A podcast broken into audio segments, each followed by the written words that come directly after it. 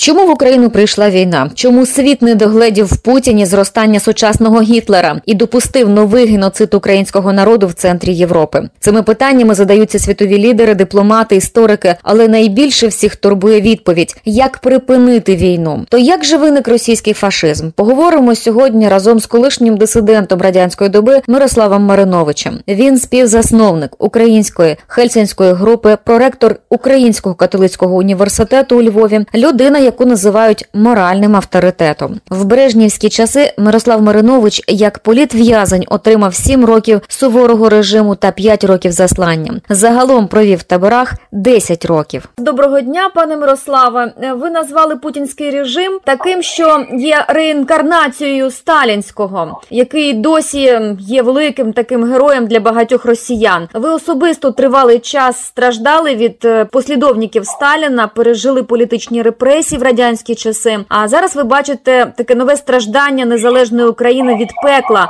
яке розпалив Путін в наших містах. Як ви вважаєте, хто винен, що історія повторюється? Це провина світових лідерів, які відтягували прийняття України до європейської спільноти, до НАТО? Я би сказав так, що це вимушена вина світових лідерів, які підбивали підсумки Другої світової війни, тому що Захід, маючи перед собою фашистську Німеччину, змушений був піти на союзництво з радянським Союзом, і радянський Союз подав себе як переможця в Другій світовій війні. А відтак всі злочини сталінського режиму були заховані під цією тогою переможця. Ніхто вже Сталіну не нагадував про це.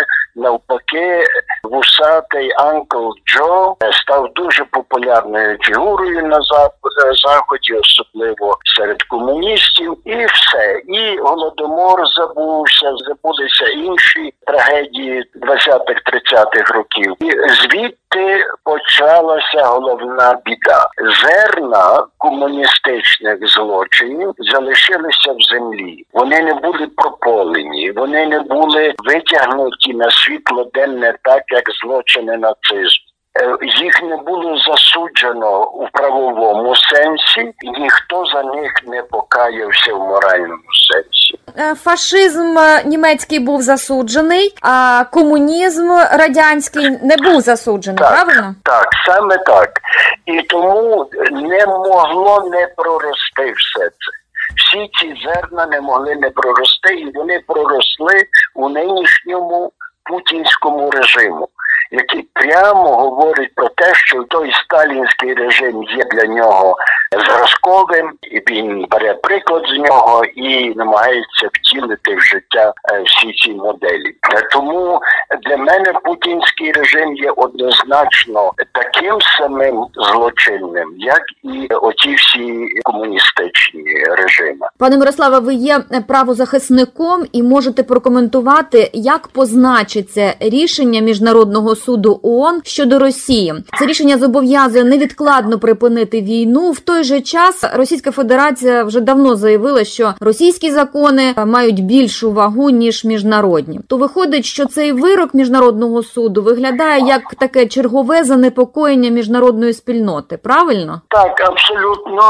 Він цей вирок є важливим. Я дуже хотів би, щоб всі міжнародні структури, ААГА, ООН і так далі, всі працювали над тим, щоб фіксувати злочини путінського режиму і на їхній базі винести абсолютно справедливий і потужний вирок. Інша річ, що оскільки Путін бере зв'язок у сталінському режимі, то він відповідно і ігнорує всі ті міжнародні рішення, які не бажані для Росії. Він і далі так буде робити. Це в якомусь сенсі лише буде обтяжувати його виду, тому що він буде ставити себе за рамки світової спільноти.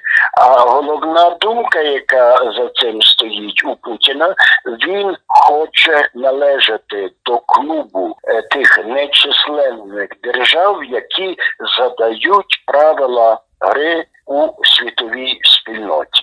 Не він хоче дотримуватися правил. Він не хоче дотримуватися правил гри. Він хоче їх задавати для інших. І звідси така знущальна, погордлива позиція для нас.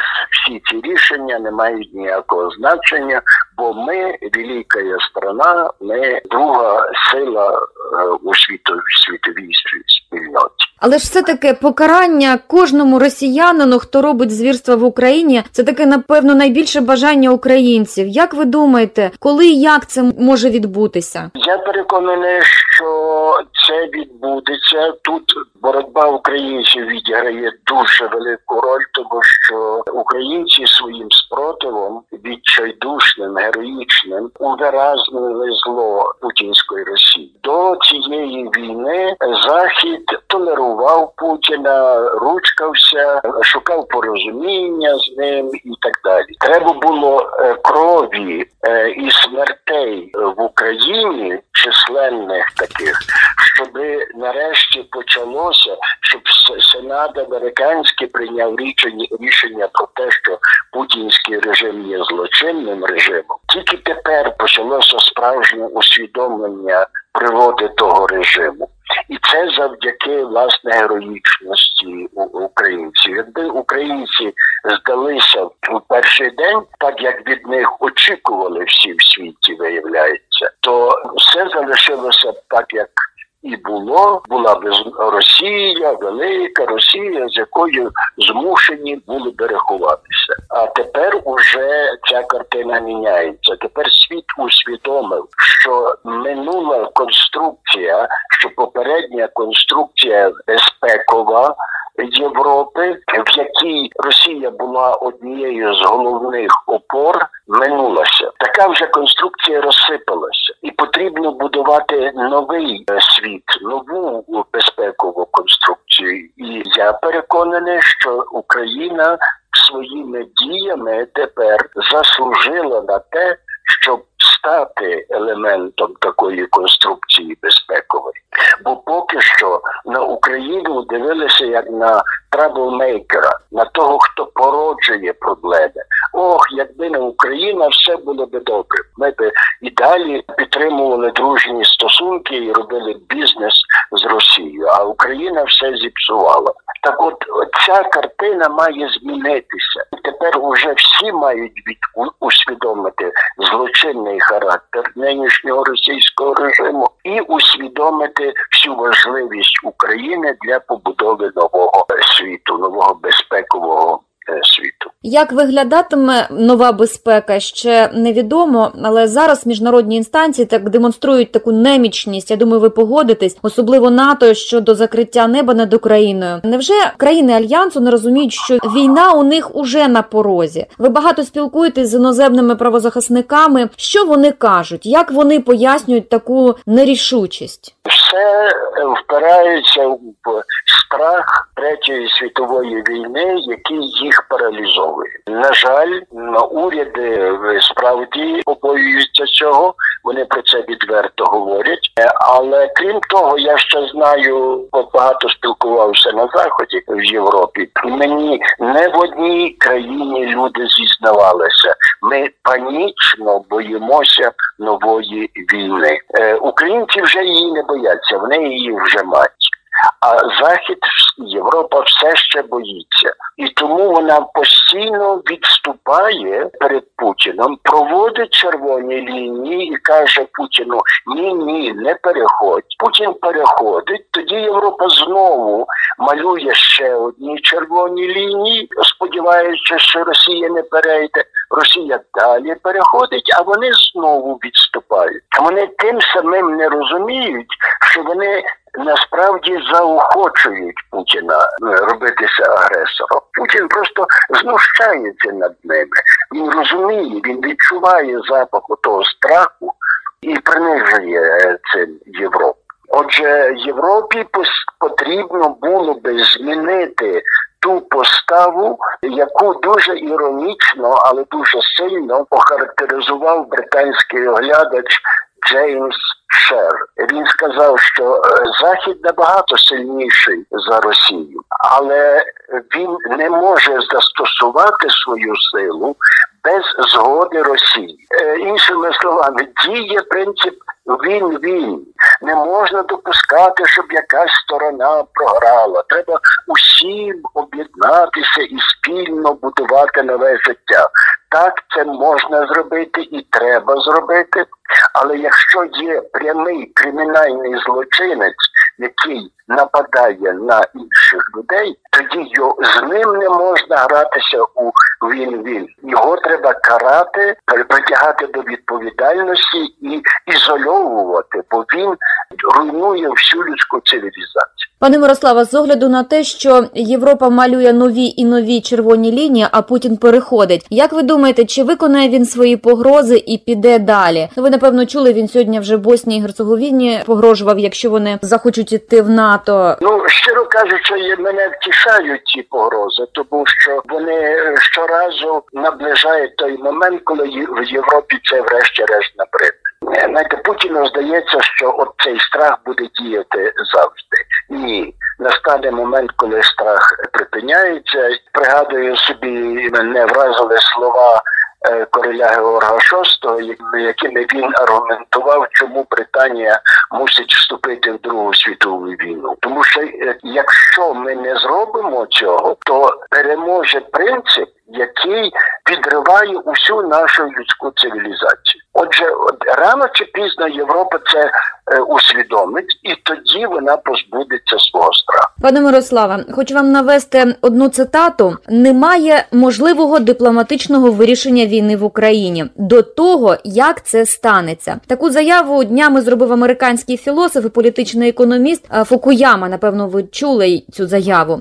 Так, от він впевнений, що не існує жодного компромісу, який би був прийнятним як для Росії, так і для України. Як ви ставитесь до такої оцінки? Україна може піти на поступки, наприклад, і відмовитись від вступу в НАТО? Дуже боюся цих усіх нинішніх версій порозуміння. А я вже розумію, що вони на столі у переговорників сьогодні. Це була би катастрофа для світу, тому що давайте згадаємо, Путін відверто шантажував захід і казав: ми вимагаємо, щоб Україну не приймали в НАТО. Члени НАТО відреагували обуренням, тому що ніхто їм не сміє наказувати, кого вони можуть приймати, а кого ні. Путін пішов війною, і тепер, якщо мирний договір полягатиме в тому, що Україна так мовити, е, що буде прийнято, що Україна не йде в НАТО, то скажіть, будь ласка, хто тоді виграє? Тоді виграє Путін, тоді виграє логіка сили, тоді виграє логіка